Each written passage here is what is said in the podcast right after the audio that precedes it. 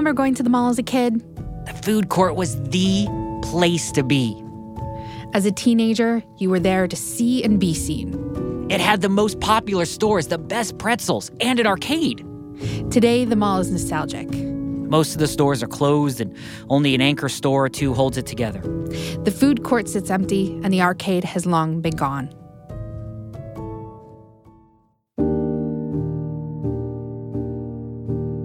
Let's meet Mike. Housekeeping, security, he does it all.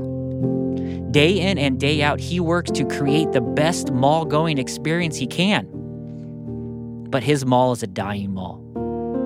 Only one anchor store remains, and vendors are leaving at a rapid pace. Is there anything Mike can do to keep the mall alive?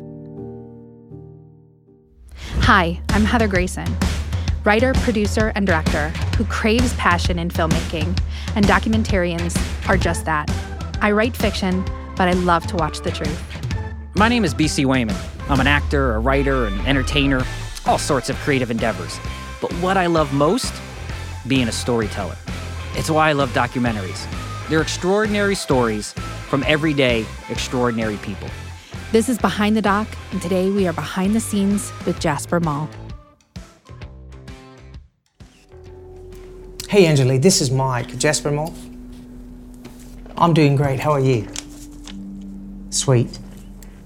No, no worries. Listen, I got your email. What I was gonna, um, I have a few um, empty spaces, but the, one of the reasons why I was calling you today is um, the two uh, food spaces that we had. The, um, we had a Grady's that was like um, sandwiches and stuff like that. He had got out um, like two weeks ago, and then we just had Subway. Um, got out yesterday, and I got it with Mike Cohen. I just told him we need something in this mall. Um, so I guess I'm calling you for help. Please. Our two anchors, we don't have the two anchor stores. Um, it was Kmart and Penney's, which, you know, they got out everywhere. Belk is the only anchor we have right now. Okay? Um, and I can tell you how many, let's see, we got Penney's, Kmart. One, two, three, four, five, six, seven, eight. We've got eight empty spaces. So, like I said, we do desperately need, you know, um, some food joints, at least for a start. Welcome, everyone, to Behind the Doc. Today's film, Jasper Mall, is a beautifully shot film that gives us the day in, day out, and sometimes mundane things that are necessary to keep a financially struggling American shopping mall operating. We're very excited today to be joined by Bradford Thomason and Brett Whitcomb to discuss Jasper Mall. Bradford, Brett, first, right off the bat, I have to tell you, it's an emotional movie. I don't know if you set out to make an emotional film, but you made a very touching, emotional film. Yeah, thank you. Appreciate that. Thank you you guys have done as a as a duo, right? With the two of you with Window Pictures, you've made these films that I guess pop culture nostalgia is the best term I can think of. You've had movies about the gorgeous ladies of wrestling, uh, animatronic bands at pizza places, two dudes who realized how hard it is to be a rock star even for 24 hours, right? You've made these films that show us things that, particularly if you're my age, I'm in my mid 40s, are youth. Is this a, a choice that you've done? Are you trying to relive your youth? Are you just trying to capture moments? Why this focus on some of these moments that speak to when you were younger? I think we're definitely just generally inspired by nostalgia. I mean, I think it's a it's a cultural thing too. I think we're living in a kind of a nostalgia age, but we've always kind of been inspired by things that we experienced or, or you know took part in as children and or you know or as teenagers. And um, you know, I think that it's it's kind of the an attempt to take to take the nostalgia and see like what it looks like behind it how these things that we're nostalgic for actually impact individuals in the present day and whether we've wanted to or not or whether we set out to every time or not it just happens that way for us um, housekeeping maintenance security and uh, i just make sure that at night if it don't get done that's i make sure it gets done in the morning I will say that you you followed Mike. You really chose a great person to follow. I mean, he he really he definitely made us all root for him. He's the good guy. And with the Tiger King coming out, I was like, wow, this is the good Tiger King kind of. You know, I mean the the blonde mullet and everything. I owned a zoo for 25 years. Lions, tigers. yeah, you probably see that's my that was that's my passion. I've been in the hospital 22 times and I went in the pen with everything. They were my kids. So why did you choose him and how was it to work with him? When Brad kind of found the mall, he was driving home from somewhere and he saw the mall and he went in and instantly just started texting me pictures of it because aesthetically it was just like really beautiful mall. still had the fountain and all the real plants and the skylights and all the things that the malls that we had growing up. We just started kind of toying with the idea of like filming there. And then you know we had to ask somebody if we could do that. And you know Mike does every single thing in the mall. Like he's the security guard. He's the manager. He fixes the roof. He does every he's you know quality control hr department. He's everything. So when we approached him and asked i mean instantly in the first five minutes we knew that like okay this if we do film here mike needs to be a part of it. And you know mike is the mall. Every time we got there we called him. He was busy and we just threw a mic on him and, and had to try to keep up with him. As you were starting to film you very much focused on subjects we followed them. When did you know that we're going to just focus on the story and let it play out versus document talking head archival footage which you see in a ton of documentary films? We talked about from the day one that we wouldn't sit down anybody and interview that it was going to be all learning learning from doing. So the viewer would only figure things out as we were filming people and things were unfolding naturally. So that's why we kind of and choosing to do that, it just means that we have to film with somebody for like 10 hours and give them a, you know, until they are totally sick of us. And, and we can kind of tell that, that, you know, we burned ourselves out. But, you know, that was a decision from the beginning. And mainly just because we personally love watching movies like that where they don't spoon feed you and who cares what someone's last name is. It's, it's, and stuff like that. It's like you just kind of learn by watching. We have a lady that turned 100. And uh, you wouldn't think she was 70 years old. And then we have the regulars. We average about, I'd say, we usually get about 30 walkers in the mornings, all different times. Yeah, we met so many different faces and people and relationships. I mean, you have the mall walkers, you have the Domino's guys, you have, you know, you have the the couple, you have Mike, you have the Robin's Nest, which was very sad for me because I, I, remember a lot of the older folks, you know, ending up retiring um, in the malls that I used to work in. So, what made you kind of whittle it down to to these particular subjects? Was there reasoning behind it other than Mike, of course, but any tenants that really, you know, kind of got on your nerves that you just decided not to to work with? What are the what are the background of all of this? We knew that at least for the first two weeks we weren't really going to film, so all we did for the first two weeks was go talk to people, hang out in the food court for a long period of time too, and people it was super awkward and like, why are you sitting there with like a camera on the table and a mic? Brad's walking around with headphones and hang out with them and ask them like learn about their business a little bit and also build that relationship with people and you know we're receptive to people who are receptive to us you know so if if we get in there and we start and we talk to we try to talk to everyone. We try to go and you know introduce ourselves and say what we're doing and and you know kind of gauge interest. And you know some people just aren't interested. And then the people who are we gravitate to them a little bit. And then if there are people who aren't interested at first like robin for example she i mean she was a little bit unsure of what we were doing. So we we spent time there with her and got to know her. Just eventually, after walking by her store 10 times with a camera you know you just kind of sneak slowly sneak your way in and she's like she doesn't know what's happening you know she's into it and then by the time we're halfway through filming she's like asking why we're not filming with her well we just decided we'd retire so that we could travel and do other things so We've been, we've been here 25 years, so, so it's time. Okay. Well, thanks for calling and good luck on your wedding. So you guys filmed for about a year total. Was that accurate?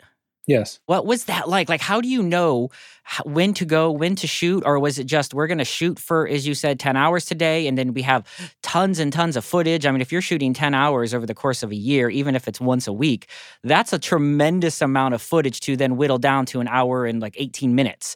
So, how is that process like? How did you decide what days to film? walk us through what it's like to give yourself a year into this whole project making it your life for that time frame we're not that far from the mall, so it was it was uh, relatively convenient for us to go there. And sometimes Mike would let us know things were going on. So you know, there's the the quartets uh, performing and and the carnival and stuff. So we know those things are happening, and we know when we're going to go. But a lot of times we would just on a Wednesday be like, "Hey, let's go to the mall tomorrow." Okay, and we go to the mall, and Brett and I just sit in the food court, like he said, you know, with our cameras, just kind of, you know, we check in with the people who were following a little bit and see what's going on, you know, and then sometimes we just sit and wait, kind of for something to happen um, around us. And I think, I think often it was, you know, what we captured and what what we got was unplanned. By embedding ourselves in the food court, basically, and just sitting there, that's how we met. Like Casey and Isadore, they walked in in their prom outfits. They were going to prom and they were going to eat at the restaurant there and I could you know it was just like oh my god you know I have to go approach them and just say hi and it's super awkward get their phone numbers why you know. And um, then you know I just we just made friends with them and I just said hey please text me next time you're going to hang out at the mall and then you know luckily they did. They were like hey we're going to go to the carnival. His cousin and me has been best friends since ninth grade and in 10th grade his cousin's little sister was like, you should follow this dude on Instagram. And I said, okay. And I thought it was so cute. And I was like, waiting for him to post something for me to like. And he posted it, to be honest. I was like, and then he, uh, then he liked my to be honest. So I was like, to be honest, you cool, but I don't know you. And then we just started from there. And we had a girl message me and say, Are y'all talking? And I was like, No. So I texted him. I said, Are you talking about me? And he said, No. And then he gave me his number we started dating about a month after that.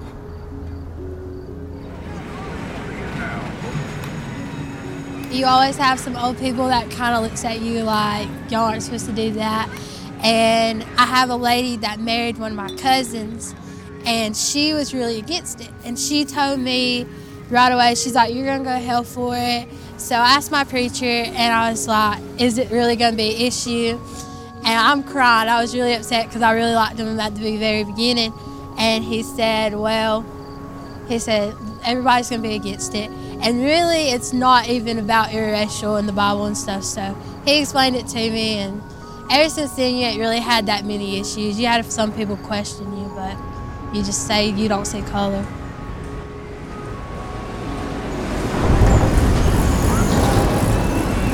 My mom she used to say I was crazy for trying to date a white girl at the time. But then when she actually like got to sit down with her and talk to her and stuff, she fell in love with her. Still love her to this day. I think their relationship was interesting. We've all had, particularly growing up in teenage years, you know, it brought me back. I've had relationships begin and end in a mall, right? Both of those things happen as you're growing up and it's a place where you hang out. And they interacted with two people, uh, or at least Casey did, was that struck a you know, kind of a something with me in the in the mall workers, in the uh, people in the nail salon or in the hair salon, right? And she's trying to. One of them is comfortable being there. One of them wants to get out and start a new life as they're discussing it. And it was, I think it was very two very different people, but I think it was a good representation of what it's like to be stuck in that kind of mall, right? One person's just, I want to live here, grow up, I'll do it. And one person wants to explore. But I loved my favorite moment was them kind of out back, off work, on the smoke break, so to speak, just hanging out and chatting. But you realize how small this place is. Yeah. And it, like, it kind of puts a little bug in you. Like, okay, what's next? Like, I like this small town, and I like this, the comfort of it. But there's something bigger out there. Yeah. There's something way bigger out there. And I just want to like I just want to leave my mark on the world. Like just leave my mark, like just a little stain. just skid mark. Pretty much. Like that's the level I'm gonna be at. I like the skid mark on the US. I think that's a beautiful part of this film is just catching every aspect of what a mall is, whether it's the walkers, the couple, the workers, uh, the stores that are going under, the stores that are pulling out, the managers. So I think it's a really good tale of that. I'm Ken Harbaugh, host of Burn the Boats from Evergreen Podcasts. I interview political leaders and influencers, folks like award winning journalist Soledad O'Brien and conservative columnist Bill Kristol, about the choices they confront when failure is not an option. I won't agree with everyone I talk to, but I respect anyone who believes in something enough to risk everything for it. Because history belongs to those willing to burn the boats. Episodes are out every other week wherever you get your podcasts. Yeah, the cinematography was absolutely brilliant. I mean, it was it was really really beautiful and well done. And I we were all of us were kind of asking ourselves like what kind of equipment were they using? What were with Mike just everything seemed so you know, we were just right there. We were right there standing with you. What were other than your Steadicam and everything else was there just what were you using? I didn't use a Steadicam on anything, but um I did He's just steady. Wow. Oh God. Good for you. Yeah, I would be wobbling all over the place. I drink too much coffee. Congratulations. sir. Yes, That's I pretty impressive. absolutely thought it was a Steadicam. No, he, he's just he's he's rock solid. Following That's that awesome. guy. Yeah. Well, I will say that I did have the the times that we I wanted these like really composed straight on shots of the buildings, especially when we're in a hurry. I, I used a um a Cinesaddle, which is like like a big bag that you put over your shoulder that you can rest the camera on. So I used that on like long shots when I was just going to be standing there. But if I if we were following people around, it was just on the shoulder, and then you know like the the carnival shot, the one that looks like a drone shot, kind of that's on the. I don't know if if y'all remember that, but it's like on the actual Ferris wheel and it goes around. That Yes. was like Yes. you know I just put the Cinesaddle in my lap and set the camera on it, and we and Brad and I just rode the ride. Wow. Yeah, and we weren't we weren't entirely sure whether or not it went upside down until we got over the top. We were like, well, if this goes upside down, I guess we're all We're- going to fall out. Yeah. I gotta tell you, side note, I don't know if I'm a huge fan of parking lot carnivals. I'm always super nervous that that stuff is not bolted down to the ground year round, right? It's not an amusement park. They come and go. That's one of those things. Though I have ridden my fair share of parking lot carnival rides, do not get me wrong, but I always have a bit of a hesitation on those things. Were you ever nervous getting on that Ferris wheel? Oh my god, Brad's like Brad's like six five. I don't, what are you six four? Yeah, six four. and he doesn't fit in that ride very well so he he's like hanging out of it and we're asking them if this thing like tip, tips and and they're just like i don't you know it's fine uh, you know just get on and and that and then it got a little stuck while it was up top and it wouldn't move for like a couple minutes and we were just like sitting up there and i was like I, I almost panicked and i was like hey this you know we'll I, I told i looked at brad and i was like we'll remember this later uh, fondly i hope One of my other favorite parts, as we were alluded to a second ago, was the Santa. Right, that's a that's a tried and true tradition of any mall. From I think the malls first began. You have Santa, you bring your kids in. Some like him, some freak out and cry. But you gave this without really meeting Santa very well. We don't once again hear kind of his story. We explore it with him, and you kind of see him set up. But that shot of him, like in the break room in the back just relaxing. Like i Mhm. feel like that's what every santa can relate to after a day of having kids sit on their lap. I thought that was one of those things that was just it had to be included. I didn't even know if they still do that as much anymore particularly there but i feel like is you know it's a big part. And that was a good catch and i think it was a good uh, moment to show how in the chaos of the kids like what happens afterwards for poor santa. It really is, and I, I, I had to like bite my tongue to like ask him if I could go buy him a cigarette just to sit there and smoke. You know, that would have been like a cherry on top.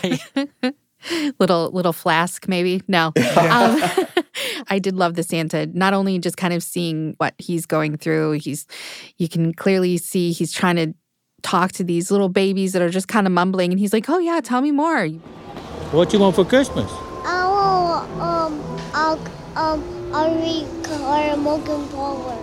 Oh, remote control car. Yes, I watch your child. Okay. There's something else you want? Yes. To be a santa has to be just the best but also like oh boy i gotta i gotta take a drink he was a sweet guy, Yeah, he was very nice. he was really patient and he was super patient with us, and he he he was into it, and he was actually from another state. Like he like flew in, he flies places to do that for a company. santas make a lot of money They, I didn't know that. Oh, a lot. Yeah, especially a good Santa. One of the best things about the mall is mall watch, just mall watching, people watching, and just and I loved that you gave great shots of people doing that, just sitting down in a bench, just watching everybody. Because I think that I spent hours doing that. It just Mhm. it it was real. It just brought up a lot of the feels. One thing I learned in following Mike, and so I'm curious as we get there, what other surprises you learned. I didn't realize as much that people, how do I put this? People sometimes just poop wherever they please. All right. So that was something that I learned, and I felt bad for that young man. But I appreciated Mike's frankness. Like, look, it happens. You got to clean it. When I say clean the bathrooms, it means the glass, it means the Everything? here, yes. Perfect. It means make sure the tissues are full, the urinal. Mhm. Now, I'm gonna give you an example. Last week, uh, somebody decided they didn't want to use the bathroom. They just decided to poop on the floor. Really? Yeah, I'm just being straightforward. That's crazy. I know. But what I'm getting at is if you come in here and see a pile of poo on the floor, um, your job is to clean it. Yeah. Okay? Uh, you'd be surprised how many run go get me Mm-hmm. because they're going, look, so, what do I do? You clean it up. you know, I would have never just driving by and seeing a, a man with the, you know, Jasper Mall security shirt. I would have never guessed the, all the roles that he plays and what it takes to like keep that place like going on a daily basis. Because if he stopped coming in, I mean, water would come through the ceiling. I mean, nothing. It would just. It would just. I think it would just really kind of decline rapidly if it wasn't for somebody like Mike that was, that really cared about what he was doing and that that really his commitment really surprised me I know from past when Amal was really at its heyday, I mean, there would have been 17 Mikes, you know. There Mhm. so it it's so interesting to see that it dwindled down to just the one man trying to keep this mall alive.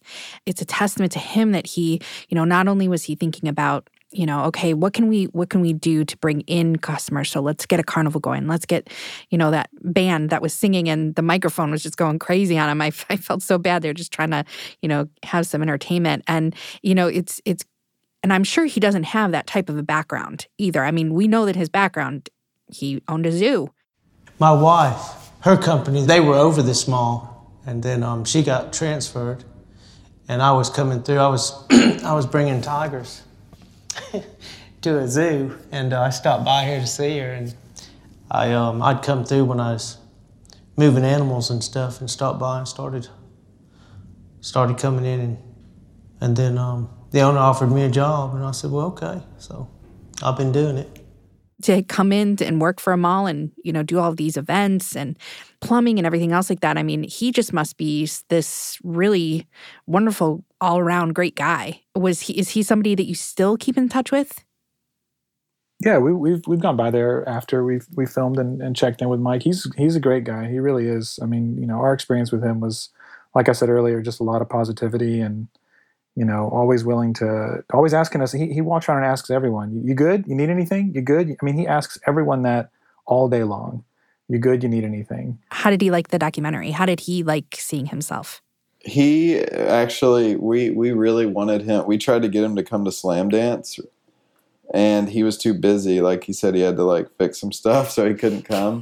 But i like we like yeah we begged him begged him and went up there three times and we're like please come you know we're paid for everything. Like and it just didn't work out. And this local film festival called sidewalk film festival in birmingham and they're actually having a drive-in they have a big drive-in theater and so um, we're we're hoping that he hasn't seen it yet and that he can watch it you know in a car next to us Speaking of nostalgia and maybe even meeting friends. So you're young, you're a couple young gentlemen. Your parents drop you off at the mall. You got $10 in quarters, burning holes in your pocket. You walk into Aladdin's Palace or whatever video Aladdin's game. Castle. Aladdin's Castle. What's your game of choice? What game do you put a quarter on and say, I got next on this? What did you play back in the day in Aladdin's Castle? Street Fighter Two. Yes, right? Who was your character? Uh, I played with Ryu or Ken. Right, one okay, you go the basic, couldn't go the Zangief. I feel you, but that's all right. Everyone's got that story where they put that quarter on and they're like, "This is my game." You know, you play for next. Those type of memories is what this film was bringing out of me watching it. Like those type of moments. In fact, uh, the mall that is well it's now closed down. The mall that used to be closest to me growing up that i grew up in was an identical footprint to jasper mall. It was designed Wow. by simon malls. I could see it right away the brown the rust the triangular planters the fountain the skylights. It's exactly the same decor. And that mall is now it was abandoned. It actually became one of the most famous like urban spelunking malls before it was uh, torn down to now become and ironically enough an amazon fulfillment center. Oh wow. so, do you think in Jasper's future? I mean, I know it's hard to predict, but do you feel like Jasper Mall is going to be able to make it? Is it going to be an Amazon fulfillment center down the road? What does the future hold for this mall after being there for so long and getting to know the people? If you had to guess, I don't know. I have a feeling it's going to stick around for a while. I mean, if it's if it's surviving this right now, this I think it will adapt. when we were leaving stores a few you know one store we were already wrapped and and picture locked but when we'd go back to talk to mike and just hang out a store came in to where robin robin's nest was It's every every week. Well, the week right now we're hearing Victoria's Secret's coming, but who comes to a mall when stuff is leaving? We're hoping next month that uh, somebody might be coming in the Kmart building, so that'd be good. They uh, they hadn't committed to it yet, but they're they're in they're in the works. They're talking about it, so that'd be good. That'll help out a great deal. and it was like a carpet flooring store which is not a normal store to have in a mall and it, it makes sense right? Like because this owner can't afford maybe he can't afford like his own building somewhere in jasper but he can afford a little space in this mall to, to do business. So i think if they're open to letting tenants come in like that and, and that works then it could stick around but I, I i could absolutely see it turning into an amazon fulfillment center too As we kind of end everything, I just wanted to know what do you want people to leave feeling or thinking after they watch this film? Kind of what you were feeling when you when you had the the reflection of playing video games, you know, uh, as a child. I mean, kind of bringing up some of those old feelings of of being in the mall and how that makes you feel, and then also just connecting with the characters and sort of understanding that there are people behind both, you know, our nostalgic reflection on things like malls and also, you know, in, in things we think are quote unquote failing or, or or declining, like the mall. You know, there's still a wealth of humanity and beauty inside. Yeah, I echo that and, and just say that I feel like there's beauty everywhere, even, you know, behind a dumpster there's beauty there's beauty. So I think that if you go away feeling like you had an experience watching and you've you know, just just the fact that you felt a little melancholy after watching it, you know, makes me feel happy. So uh, it was definitely that. It was uh, oh, just one other random memory. There's always the mall that sells the weapons. Yeah. This right here, that's gonna be like your standard throwing knife. And so you couldn't buy these. I mean, they don't sell throwing knives at like Walmart and stuff. do they? No. That was just a side note. As soon as I saw that, I was like, I bought nunchucks and Chinese stars when I should have never been able to buy them and ridiculous sized knives at about 17 years, probably younger, from the weapons dealer in the mall. There's always a guy that sells swords and nunchucks and throwing stars at a mall. I Uh, did the same thing. yeah, we all did, right? And that's what that film was. And I I was more frustrated when it ended, Bradford and Brett, because I watched it and I just, and as you said, some people may need that more traditional style, but the journey, which is the beautiful part of it, just watching it and go through, and it was because you went through the seasons, and I think that was a great part to see the carnival, to see Santa, to see them moving out. It was it could have kept going for a while for me. I could have kept following them along. So thank you for making Jasper Mall. I think it particularly if you grew up in that era, I think it's important, but I think it's awesome for maybe younger generations to see whether they're in, you know, a busy mall or these outdoor centers to see what it was like and to see what it is like behind the scenes. And I think that was really important. So I think you made a beautiful movie and I hope a lot of people go watch it. This was such a great movie. It was the mall that I grew up in. It's it's all built by the same guy, I guess, or same Mhm. designers. It's very similar. Russ, the the brown, all Yeah.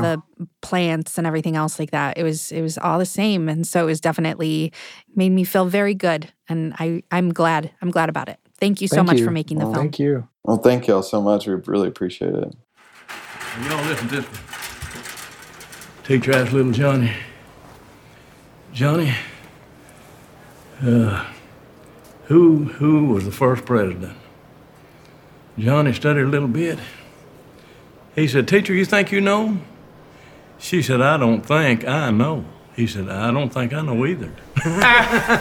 hey, got one more. Teacher asked, teacher asked little old Jim in the class, said, who was the, uh, who was the first man on earth? He said, Hoss Cartwright. Oh, no, no, Jim. It was Adam. He said, I knew it was one of them Cartwrights. Y'all have a good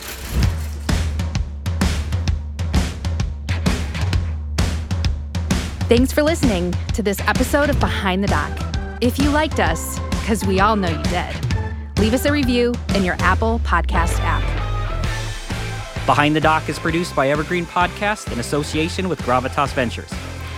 Special thanks to executive producers Nolan Gallagher and Michael Dialoya. Produced by Sarah Wilgrube. And audio engineer Eric Coltnow. And you'll find us everywhere and anywhere you listen to your favorite podcasts.